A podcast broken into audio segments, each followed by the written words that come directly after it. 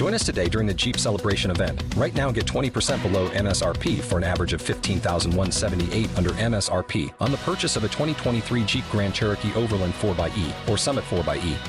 Not compatible with lease offers or with any other consumer incentive offers. 15,178 average based on 20% below average MSRP from all 2023 Grand Cherokee Overland 4xE and Summit 4xE models in dealer stock. Residency restrictions apply. Take retail delivery from dealer stock by 4 1. Jeep is a registered trademark.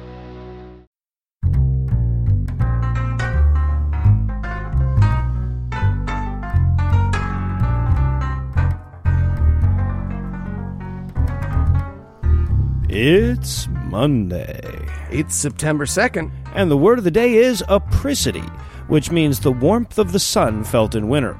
Used in a sentence, the word of the day doesn't always have to be some kind of humorous snippet. Sometimes you just want to make people aware of awesome words like apricity, Heath. Yeah, that'll teach him to have a birthday. Right? I'm Noah Lugeons. I'm Eli Bosnick. And broadcasting delayed from America's far center, we are the Skeptocrats. On this week's episode, Michael Marshall will be here to explain whether or not it's pronounced Brexit or apocalypse. we'll call the kettle black. And we'll wonder what the hell America will do to top it. But first, the rest of the intro music.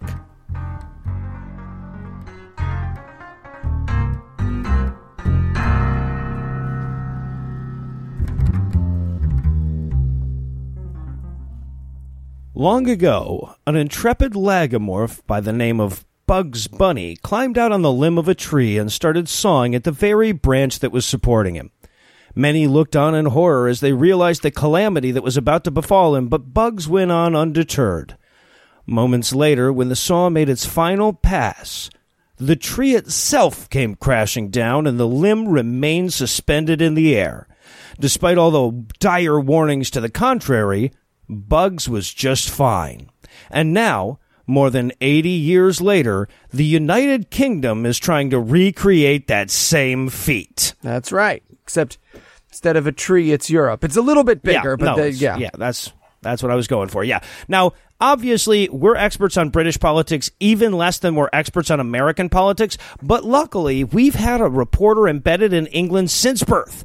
Michael Marshall is an award winning skeptical activist, a journalist, a podcaster, a blogger, an author. He's the project director of the Good Thinking Society, the co founder of the Merseyside Skeptic Society, the co host of Skeptics with a K, the host of Be Reasonable, and the only person on this call with his own Wikipedia page. Oh, does it count if you're on Jeffrey Epstein's page? Because that like... does not count. No, no, or your mom's. Marsh, welcome back to the Skeptocrat, sir. Uh, thank you so much for having me, guys. I uh, I wish I didn't have to be here talking about this. It's always great to be talking to you, but oh god, I wish I didn't have to be talking about this.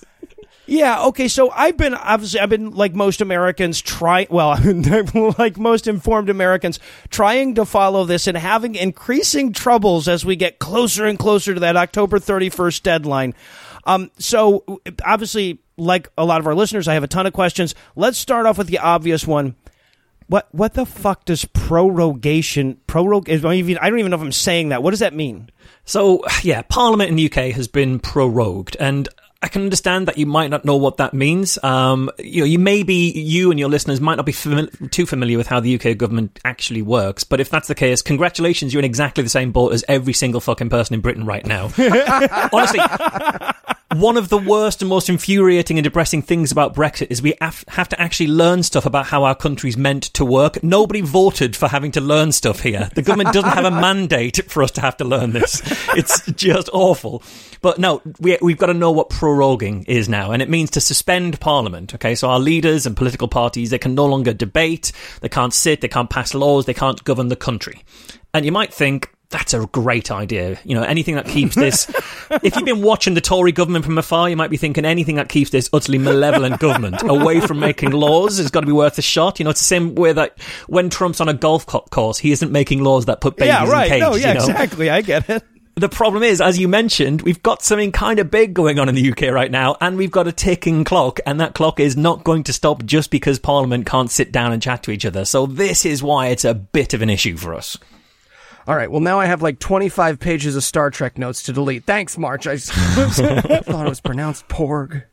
Okay, so for uh, for those of us who live outside of a parliamentary system, when you say like suspends Parliament. That conjures the image of the guy who celebrates eh, fucking political victories by firing a gun in the air. Is it like? Is there a non-evil reason why something like this is done? So yes, but basically, suspension of parliament is normal. You know, there's normally it, it happens quite regularly. Um, so, for example, whenever we change government, there's a slight suspension of parliament ahead of the Queen's speech, where the Queen announces what the, that government's uh, legislative agenda is going to be. So, there's a, a short prorogation uh, there, uh, and we also suspend parliament um, every year for conference season. So, it's around about this time of the year that uh, the major parties go off and they have their annual conferences, and these are political conferences. Um, so they're they're kind of a lot like atheist conferences and atheist conference season, except they're whiter, more male, and with even more chance that the person on stage is a sexual predator. But other than that, they're basically the same. So we're going to have the the, the, the conferences soon. So Labour, Labour going to go off and have their uh, party conference where they'll meet to democratically agree which policy they aren't going to bother enacting. Uh, that's what they'll be doing at their conference. Uh, and then the Tories going to have their conference soon in Manchester, and they they meet every year in their annual attempt to summon back the twisted soul of Margaret Thatcher from hell. It's just standard UK politics. All right, so then it, is this a normal thing? I, what, what makes this one so different? Is it just because the we're so close up against Brexit? Pretty much, pretty much. So normally when Parliament gets suspended, it's not normally for this long. So in recent years, we've had uh, a, a four day suspension or even a two week suspension, but this time it's going to be suspended for five weeks. So basically all of September and most of October when we have the October 31st uh, deadline for Brexit. We've got nine weeks to deliver Brexit, and for five weeks of that, we're going to have our Parliament uh, suspended. Uh, and this is a major issue because it's it's in the law books. It's by law we leave the EU on the 31st of October. So if nothing else happens, according to the law as it currently stands, we leave whether we have a deal or not. And even that is ridiculous because we leave on fucking Halloween. You know, if that happened in a TV show, you'd say that's a bit on the nose, bit too on the nose this time around. But we're leaving on Halloween. It's just insane. And you know, listeners might think, is it that bad to leave without a deal? You know, deals get made all the time, trade ag- agreements get made all the time. Is it that bad a thing? And that's definitely the line that the right wing press in the UK is really trying to push to the public, and with some success. You see people saying, well, let, if we can't get a deal with the EU, we'll just leave without a deal, and that's fine. But they don't take into account that the EU makes up the vast majority of our trade income. Most of our goods supply comes from the EU. Most of our day to day life is kind of in some way or another entwined with EU regulations, EU laws, and sort of the fact that we are part of a continent. So it's, it's kind of like the best analogy, or one of the best analogies, is you've you've agreed that you're going to move out of your parents' home on a certain date, and you've got that in the calendar. And then you've wasted your time and you haven't bothered finding somewhere new to live. And as we get close to that date, you find out there's a snowstorm on the horizon and your manager's fired you from your job and you've broken your leg. And you could just decide to push the date back, or you could decide to just carry on living with your parents. It's fine. But you decided, no, I'm moving out on that date and that's it, even though you've got nowhere else to live and then you use your impending homelessness as a threat to your parents into giving you a new house for free. And then you say, and when your parents refuse to give you a new house for free, you paint them like they're the bad guys. That's what we are doing right now. It's just ridiculous. It's, it's catastrophically stupid. Okay, and, we know wow. that guy who does that in real life. Just so you know, he's he's a listener, and you've heard his. Yeah, feelings. no. If, if anybody knows catastrophically stupid, it's going to be your American friends. But like this, this is so catastroph- catastrophically stupid, right? But almost pretty much all of Parliament recognises that. We've had uh, in the last couple of months, in the, uh, earlier this year, we've had. Uh, votes that are meant to sort of show which to indicate what MPs want out of this. What kind of Brexit should we go for? What bit, what things are we looking for? And in that vote, in those systems of votes, we brought in the idea of a No Deal Brexit, and it has been comprehensively and consistently voted against. But Boris would rather leave with the chaos of No Deal than to have the time he's got in the spotlight taken up by Brexit, and that's why he suspended Parliament for five of the nine weeks that we've le- we have left, and we only have like four weeks in, in which to sort of do anything about stopping a no deal. Ba- basically, what Boris has done, wow. it's a bit like shutting down QED because you want to be skeptic of the earth for an extra year. That's what Boris is doing here. You can't take it off him if he isn't going to let you have the conversation. That's what he's done. All right. Well, I'll tell you what. Uh, I feel like that's a good suspenseful spot to pause on here. And since we're already talking about being fucking doomed, it's a great time to pause for a word from our first sponsor this week, Policy Genius. Marsh. Marsh. Hey, fellas, how you going? I'm doing fine, man. How you going? Uh, yeah, not bad. You know, a bit of a cold, but uh, other than that, uh, oh pretty... damn! Here we go. Okay, Eli, have you set up the GoFundMe? Yes, how are the bank loans coming? Slow. Looks like I'm going to get 20k max. Damn it, that's not enough. We're gonna need a gala. Bacon wrapped shrimp? No, shrimp wrapped bacon. Smart, smart. Guys, what what are you doing? Uh, Marsh, we're raising money for your funeral. Yeah, Marsh, time's a waste and no no time for questions. Right, okay, but like one, uh, I just have the flu. Okay, Yeah, so, did so Jim Henson. right, but, but two, I mean, I used PolicyGenius.com. What's PolicyGenius.com? Oh, PolicyGenius.com. It's uh, it's the easy way to shop online for life insurance. In minutes, you can compare quotes from top insurers to find your best price.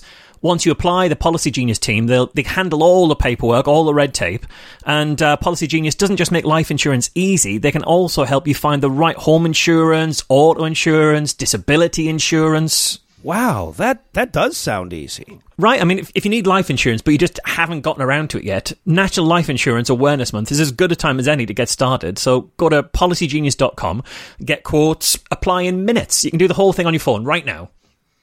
Policy Genius, the easy way to compare and buy life insurance. Cool. So we still throw the gala, right? Yeah, just just to be safe. It's just a cold. Yeah, and now Kermit sounds weird.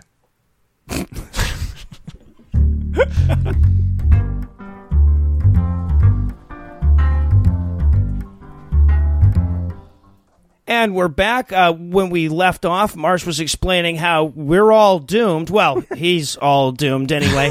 Um, now, before we go any further, I think we want to talk a little bit more about the villain in this story. Democracy. Close. Democracy All right. is very much the victim here, Eli. yeah. Well, sometimes you can be both the perpetrator and the victim. But yeah, okay. So after the Brexit vote, David Cameron resigns and you replace him with somebody even worse. Uh, she can't get the Brexit deal done. Theresa May resigns and you replace her with someone worse. If Boris Johnson resigns, what, where will you find someone worse? Oh, I know this one. Time machine, right? You get, and then you find like Stalin. yeah. No, okay, but but seriously, like, okay, I get it in a baseball game, right? Like, you get towards the end of the game, the your your relief pitcher's already tired, your starting pitcher's tired, you're just reaching to the bullpen, you're in the 14th fucking inning, and you just got to get like the worst goddamn pitcher that you still like. It makes sense then. Why the fuck are you guys doing that with your government though? Well, this is this is the thing. Unfortunately, this is the real problem. You know, you say where will we find someone worse? Well, we've got in government right now Jacob Rees-Mogg, Mark Francois, Nadine Dorries, Esther McVey. If you want to find someone willing to be worse than Boris, if it means they get to sit in the big chair, you could basically throw a ah. spear into the crowd at the Tory Party conference, and you'll you'll hit someone willing to do it. The only real tragedy oh. here is that nobody's going to throw a spear into the crowd at the Tory Party conference. That's the problem that we have. You know, we have an inexhaustible supply of upper class, arrogant, malevolent assholes in this country. There's the production line of mediocre, entitled right wing hypocrites is the one industry in the UK that is thriving right now. if we could harness that, our economy would be fine post Brexit. Um, it's a it's a big problem we have in this country. You know, we have a Tory party currently in uh, in charge of the country, and they are absolutely fucking terrified of losing votes to Nigel Farage's Brexit party, and not one of them has the guts and the honesty to stand up to what's going on and put their country before their party. You know, they are. uh, By almost by definition, they care about keeping the Tory party together and in power, regardless of what it's going to do to the country you look at the Tory leadership race, you know, how Boris ended up being the Prime Minister after 90,000 people who were paid up members of the Tory party voted for him. You know, the, the country haven't voted for Boris Johnson. He was an MP and he's been ele- elevated to the top seat by members of his party and not by the wider country. But he was there were there were other people in that race, and there were people like Sajid Javid, uh, who was Home Secretary, and as Home Secretary set immigration policies that his own parents would have been turned away at the border by those policies. But as a hypocrite, you can be in charge in the Tory Party. You have people like Matt Hancock, Amber Rudd; they were all going for the top job, and during the leadership race, they all came out and said to suspend Parliament in order to push through Brexit would be a catastrophe and an affront to democracy. And now Boris has done just that, and they're in his cabinet. They've all said absolutely fuck all because they're spineless opportunists. And that's one of the problems we have in the UK right now. Wow. All right, so I, I hate to because I know this is a bit of a diversion and it doesn't really matter. We're going to get back to the the main sort of like Brexit talk here, but somehow or another, England's swan wrangler in chief, Elizabeth II, was apparently roped into this. Um, and I've been trying my damnedest to understand what the hell that was all about. So, can you tell us how that happened? Well, basically, because we are a nation that is fundamentally a cartoon, Noah. That is a that is a big part of it. We still have a queen, and technically, she still has to sign off on stuff. Um, the the real reason she got pulled in is because basically we left it way too long to behead the royal family. You know, the Russians left it late, and it feels fairly recent and raw. France, if you ask me, they nailed it. They got it just right. 18th century, long enough ago to feel pre-modern, and therefore not something we need to worry about Yeah, too much, right, but right. recent enough for it to stick. That's that's the sweet spot, and we missed our chance.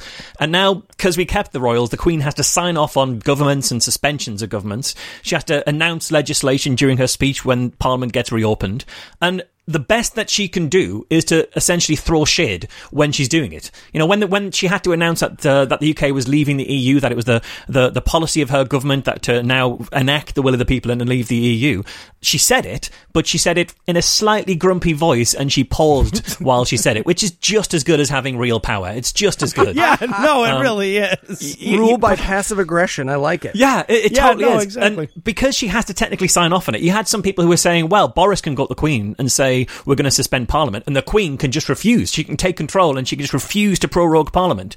But that was never ever going to happen. You know, it's, it's the equivalent of when, it's like hoping, you know, when Trump goes to sign his next executive order, which is going to be to, you know, ban Muslim people from owning dogs or classify trans people as figments of our imagination or whatever it is. It's like hoping that his pen runs out of ink and so the law doesn't come into effect. That's the amount of kind of hope that we had.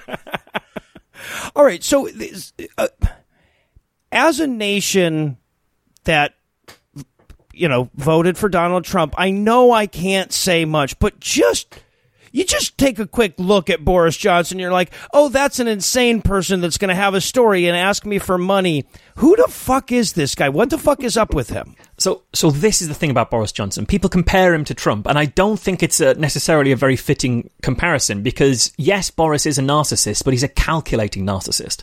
So, there's a fun fact about Boris Johnson. His name isn't Boris, for one thing. It's Alexander Boris de Pfeffel Johnson. But Boris is a better fit for the kind of bumbling character he wants people to see him as because that's the persona that he uses in order to d- distract people from the fact that he's a calculating and malevolent force. Um, oh, uh, by the way, an even more fun fact about Boris we don't know how many children he has. Genuinely. He's got, yeah, yeah, yeah, yeah. He- So he's got four children from one of his wives, and then he either has one or two love children from affairs that he had during his marriage, and he won't confirm how many kids he has. If you go to Boris Johnson's Wikipedia page, genuinely try it. Under children, it says five or six and has a citation. That's, that's what, you know, you think it's bad that Trump won't confirm how much tax he's paid. Johnson won't even confirm how many children he's fathered. well, let's let's be honest, neither will Trump. But, yeah. well, well, yeah. But I'm surprised Trump hasn't taken a leaf out of Boris's book and just like outright denied that he's Tiffany's father, just getting her right off the books. Um, so, so Boris has wanted to be the P- the prime minister all along, and, and he genuinely said the reason for that is he wants to be remembered. He once said that he was in he was a journalist, and when he left journalism for politics, he said he did so because nobody makes statues of journalists. Uh, and he also left journalism because he kept being fired for lying and making up. well, quotes. that too, yeah. Um, yeah. He was fired. He was foreign secretary only last year. He was foreign secretary, you know, the, the, the third most powerful, fourth most powerful position in the country, and he was fired from that partly after he, he failed to read some briefing notes while talking about the case of uh, Zaghari-Ratcliffe, a UK citizen who sh- she's currently in prison in Iran. She was wrongly arrested. This uh, UK citizen while she was in Iran, she was wrongly arrested while she was on holiday. But Boris Johnson, in a meeting, uh, said that she was fired. Uh, she was arrested because she was in Iran teaching journalism.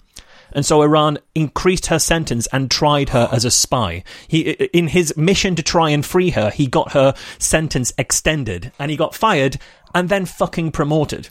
And then, yeah, uh, wow. Uh, Well, okay, I just, first of all, I want to point out nobody makes statues of people with hair like that, regardless of their profession. But you're telling me that's on purpose. Like, that, that, that hair is just a ruse. Oh yeah, yeah, yeah. So he even before the cameras roll, he messes his hair up deliberately. The oversized suit, the the scruffy demeanor, it's Uh-huh. all a calculated plan. It's all something he's Wow. doing very specifically to all in order for you to to essentially say, well, look at him. He's such a joker, but he's in this position. Maybe he's a bit of a lad. Maybe he's a lovely old fella after all. You know, isn't he so funny? And he's not funny. He's doing it to distract you from what he actually wants to do, what he, who he actually wants to be, and how he actually wants to seize power. And so when Trump does those kinds of crazy things, it's because he's a, a narcissist who is completely detached from the world uh, and has no understanding of the world and understanding of what he's doing in the majority of the times that he's, he's acting, I think. But with Boris, mm-hmm. he knows what he's doing and he's doing it anyway. And I think that makes him way more malevolent, even. Yeah, no, like what say what you will about our president, but when he does, uh, you know, when he walks up to Air Force One with toilet paper hanging off his shoe, he does it genuine. He's not yeah. doing it um, ironically. Um, yeah, yeah. Whereas Boris Johnson absolutely would have done that on purpose. I'm surprised he hasn't. All right, so okay, so going back to the prorogation uh, thing, is, is this a done deal? Because I keep seeing different stories about how Scotland's going to try to stop it, or Parliament's going to try to stop it. Is this going to like go forward no matter what now, or? Ah, you know, it's just it's really hard to say. So technically Parliament is suspended as of uh, you know, next week, as of, the, the, week coming. Um, but there are some moves to try and overturn it. We've had some MPs like David Lammy. Uh, he's part of a group of ministers threatening to hold their own parliamentary meetings outside of the Palace of Westminster to get around the, the fact that they can't meet in the Palace of Westminster to have kind of a people's parliament. He's kind of calling it. You've had Clive Lewis MP who's threatened to stage a sit-in occupation of Parliament, saying the police would have to drag him out of the chamber. Uh, and then there's a legal challenge to the suspension that's heard in court uh, in Scotland this week, and that failed. But there's another one that's currently underway, and it's being led by Gina Miller and by former Prime Minister Sir John Major. All right. Well, I'll tell you what. I'm about to get to all the what happens post Brexit type questions. So I think our hmm. guests might need a little time to do some deep breathing, get a glass of water, some heroin, down yeah. it real quick. Yeah, right, right. Some intravenous scotch, whatever. So while he does that, we're going to take a quick break for our word from our second sponsor this week, The Great Courses.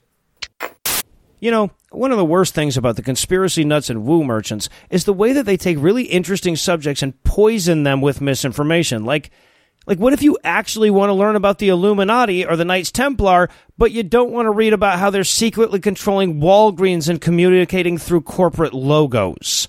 But they are. Well, luckily for us, our friends over at the Great Courses Plus heard our cries, which is why we're excited to tell you about one of their newest offerings, The Real History of Secret Societies.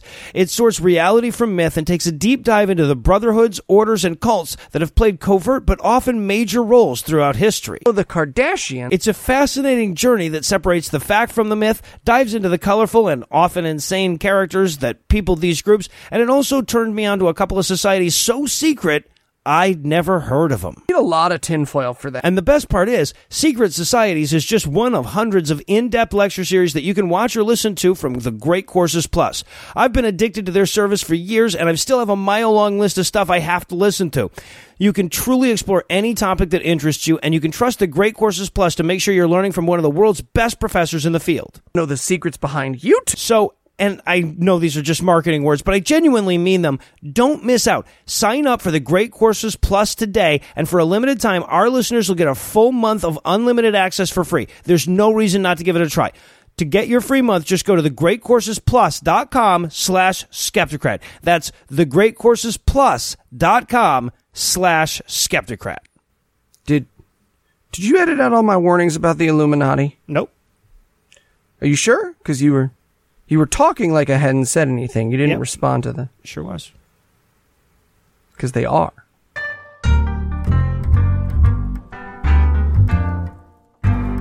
And we're back, and I, I want to expand our scope a bit here and talk about Brexit itself. Yeah, Marsh, what instrument will you play as London Burns?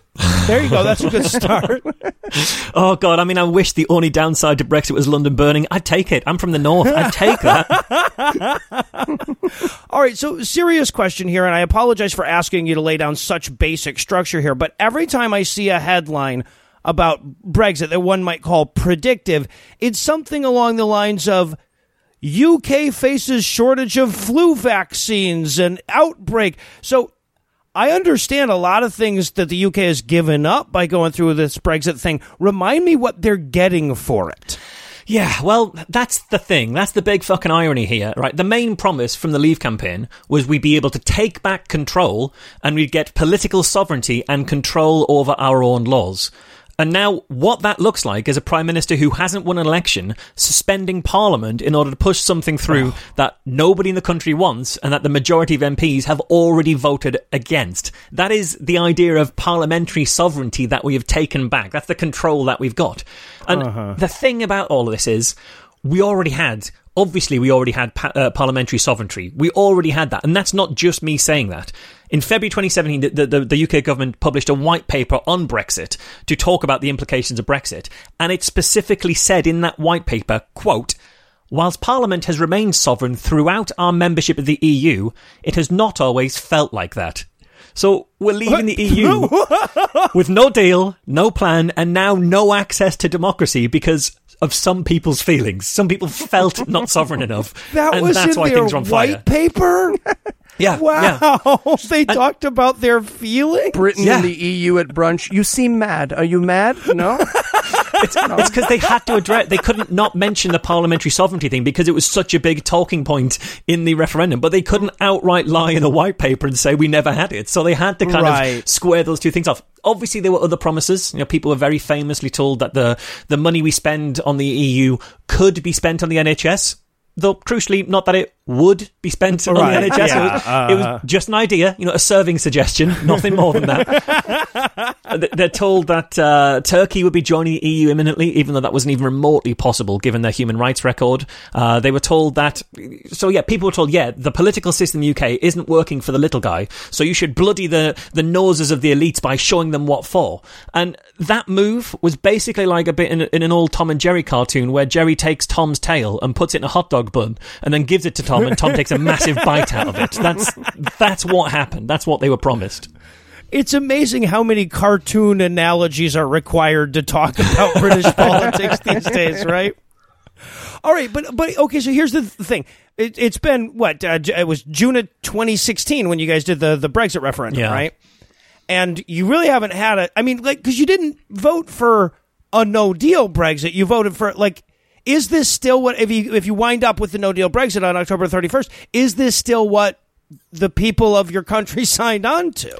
Uh, oh, not remotely, not remotely. And if if the, uh, the the government basically knows that's the case, which is one of the reasons they're not asking people to to, to vote to clarify or to, to vote to confirm this. They know that if they ask people again what they want, they will not get the same answer. Now that we can see that the many things that were said uh, have just turned out to not be true. You know, we were told all along though that no, the idea of a no deal Brexit was just scaremongering. You know, it couldn't ever, ever happen because, as they said, the EU needs us more than we need them. That was said so many times during the referendum. You know, key Lee figures pointed out that uh, a deal with the EU would be, quote, the easiest deal in history. They said we'd have dozens of trade deals in place within weeks. They said we hold all the, all the cards. They said the EU can't afford to see us go. Do you really think Germany would say goodbye to all the sales of German cars they get in the UK? Absolutely not. They talked that, that there'd be a, a Brexit dividend, the money we'd make from Brexit, how much richer we'd all be due, due, uh, due to Brexit. And then as the years have gone on, Brexit has gone from that to meaning, well, we need to leave the single market, obviously. And now it means leaving the customs union. And then it meant leaving major science initiatives like Euratom and Horizon. And then it meant a hard Brexit. And now they're selling people the idea that we actually wanted no deal all along. That no deal will be absolutely fine. But no deal won't be fine because we're a fucking island. We get stuff from overseas. Things don't grow in the UK. We don't get everything. So that's why we have these the the, the, the latest look at what uh, the, the government was kind of outraged recently when uh, the the I think it was the Treasury uh, leaked or it was leaked from the Treasury the assessment of what's going to happen under a no deal Brexit. And uh, part of the issue is there's going to be major shortages, and part of the short the reason for shortages is that you know we've got this Channel Tunnel connecting us to France, and we just get so much through there in HGVs, lorries, can trucks coming in, bringing everything. And they said at the moment you, those trucks can roll straight into the UK because they've come from part of the same customs block. So they assume Right. that anything that's made within this customs block, whether it's in Span- uh, France or Spain or Italy, it was made within the customs block. It must be subject to the rules of that block, and therefore, when it rolls into the UK, we're in the we're under the same rules. So you don't need to check it again. If we're no longer in the same set of rules, you need to check each of those trucks on the way in. And even if you only spend a couple of minutes checking those trucks, there are thousands of chu- trucks that come every day. And so they reckon if they start checking those trucks at the border, there's going to be a delay of up to two and a half days at the Channel Tunnel. And, and then we have the massive problem of, of Ireland as well, which we as a country have not addressed at all. It didn't come up at all in the referendum uh, when it really shouldn't. It's a major issue because you have the Republic of Ireland, which is obviously still going to be in the EU, and you have Northern Ireland, which is in the e- in the UK and therefore will be out of the EU, and you've got the bit between the North of Ireland and the, and the Republic of Ireland that isn't a border but is a border. And at the moment, thousands of people cross it every day in, in hundreds of different places. You can just drive across the road, and it's a totally frictionless border because we're all in the same agreement. But the second that you uh, you take the north of uh, Ireland out of the EU and out of that customs agreement, and the Republic is obviously staying in, you now have to check every single thing that goes from the Republic to the north and back again. And it's there are literally hundreds of crossings. Some of those crossings are country roads where one half of the road is in the Republic of Ireland and the other half of the road is in Northern Ireland. And famously, that whole area gets a bit tense when you start uh, yeah, imposing right, borders. yeah, and exactly. and so, one of the ways that uh, politicians have dealt with that, some have said, "Well, you know, we'll let them return to. We'll just put, put police on the on the border as we did during the Troubles." And it's like, yeah, you know, we had police on the border and we had the Troubles, and Yeah, those two right. things were not a fucking coincidence. Um, but you have other people saying, well, you know, there won't really be a border there because we aren't going to put up a border, and the EU won't want to put up a border and cause all that uh, peace to go away. They're not going to cause uh, unrest in Northern Ireland by putting their own border up. So, as long as we aren't going to put a border up, the EU won't, and therefore there won't be a border. And that's missing the fact that we're the fucking reason they will need a border. You know, it's it's the equivalent of breaking into someone's house, and then when they catch you, you say to them. Well, I'm not going to call the police. So if the police do turn up, it must be your fault. You must be to the blame if the police get here. All right, so one of the most terrifying things I'm seeing in the news here, especially you know with regards to a No Deal Britain i- i- or a Brexit rather, is that um, no one is remotely prepared for this shit. No, no, Right, no. like they, not just not that just that the government isn't prepared, but the people themselves don't even believe that it's coming. No, and the thing is, it's really hard to be prepared for something that the government hasn't been honest about and hasn't even mm-hmm. told you what direction we're heading. So even up until what a couple of months ago, we were told, well, the chances of a no-deal Brexit are very remote. We will definitely get a deal through. It's all going to be absolutely fine. The government has had what three years plus three and a half years to plan this. Um, literally in July this year, they posted job adverts for the Department of Exiting the EU in order to get more staff in there to plan exiting the EU. That was in July. Now, a friend of mine pointed out if you imagine it might take three or four weeks for you to find the right candidate, and if the right candidate already has a job and needs to serve, say, three months' notice at their current job, they'll be starting their job on November the 1st, just after we leave the EU. Th- There's, there are voluntary uh, parts, uh, parts of the civil service have been asked to volunteer in the planning for Brexit, um, in, in the planning for a no deal Brexit, and those voluntary positions haven't even started yet. They, they, they are just in no way prepared for this, and the most that they are trying to do is spend 100 million pounds putting out a, a propaganda campaign saying "Get ready for Brexit." You know, and, I- and I oh. can only assume they've gone with the slogan "Get ready" because they'd been sued by an airline company if they'd went for their original choice of "Brace, brace," which is what they would have otherwise been going for. All right, so I, I I'm not going to ask you for for predictions here. Okay, I'm going to ask you for predictions here. What the hell happens on November first? Ah, so, first of all, I know that between now and then, there's going to be a massive amount of unrest and upheaval, right? Because since Johnson suspended Parliament like a week ago, there's been protests and rallies across the hmm. country, and that's only going to get worse as the days and weeks go on. And bear in mind, this is Britain. We don't do mass political protests and demonstrations. We leave that to the French. We don't do that kind of thing. So we're not used to it, and we're not good at it. Um, and the thing is, even people who are sympathetic to leaving the EU have been pretty appalled by Johnson suspending Parliament to force through this no deal Brexit. And ironically, he might have done more to unite Leavers and Remainers than anyone else has done in the last three years for, for that reason. It's really, really hard to say. And why it's particularly hard to say what's going to happen. And, and a big part of the problem here is that Brexit has been a, a, a total case study in the effect of delayed consequences. That's what this has- thing has been all about. And, and to, to use an analogy, if you imagine like when you drop an atomic uh, uh, drop an atomic bomb on a city, right? If that atomic bomb isn't timed to go off just before it hits the ground, but it's actually timed to go off three years after it hits the ground, you know, people might think, "Shit, a bomb just dropped." Oh, but it wasn't that bad. I mean, it made a really loud noise and my windows shook and it knocked some stuff off the table. But actually, it turns out being bombed with an atomic bomb isn't that bad. You know, all the people who warned that atomic bomb, bomb would be catastrophic, they must have been lying and scaremongering. They must have had some skin in the game because being bombed was fine. And then you'd have people pointing at the bomb and saying, no, the bomb just hasn't exploded. And people say, no, it's fine, you're scaremongering. Be like, you point at the bomb and say, like, can you hear that massively loud ticking sound? It's definitely going to explode. Say, no, you're scaremongering. And you have people saying, no, the bomb has a timer on the side counting down until the 31st of October 2019. it is going to blow up. But the problem is, the first people will be saying, well, you were wrong about how bad it was, how bad it would be when the bomb landed. So why should we believe you Right. about how, how, how bad it'll be on October 31st? And that is the problem that we have. All of the effects of Brexit are still to come. And so people have had three years of dealing with the planning of Brexit and seeing nothing happen. And I'm really fucking scared that people won't put two and two together and realize that what happens November 1st and onwards, if we leave with no deal, is going to be the things we've been scared about the entire time. So Wow. it really depends on how how quickly people wake up to what the consequences are, whether we have it, whether we even have time left by that point to do anything about it. You know, we might get enough of a coal- coalition from Labour and Lib Dem and the SNP and s- whichever disillusioned Tories are willing to uh, grow a backbone and stand up for the the country and not their party, and then enact some laws in the few days that Parliament actually has left. You know, around the suspension. But even then, shockingly, this morning, uh, senior government officials, uh, senior government ministers, in fact, refused to say whether they would abide by any laws that were passed anyway. So if Parliament did manage to pass laws to say there should be no deal Brexit, the government haven't even said we'd abide by those laws, which is fucking terrifying. We have a government who's literally saying we may ignore the law if we don't like it. There's definitely Wow. a general election coming soon. There's definitely one of those coming, but it's really hard to say when. And and this could be a real kicker. If it comes too close to October 31st, one of the things you do during election uh, campaign is you dissolve Parliament, so there are no MPs anymore. And if you do that the week before the 31st, there are no MPs left to stop us leaving by default. So literally any fucking thing could happen from now. Wow.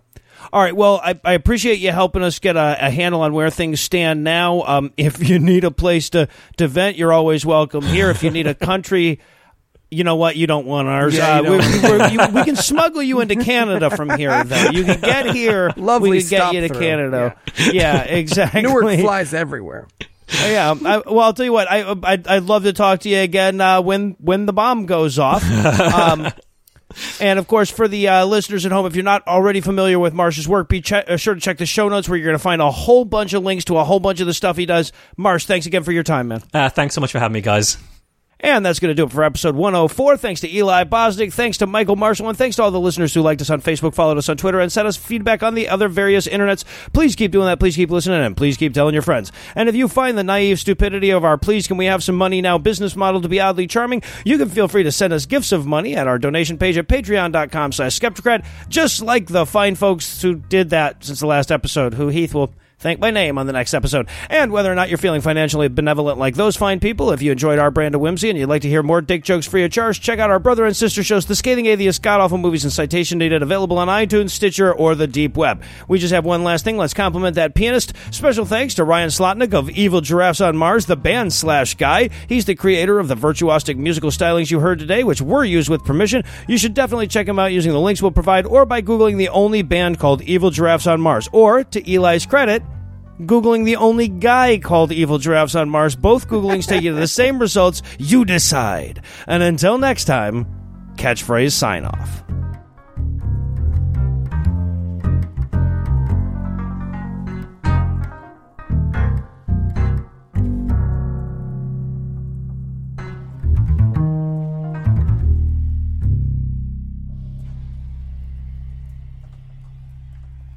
Three, four, Four, five. Five. I forgot the four.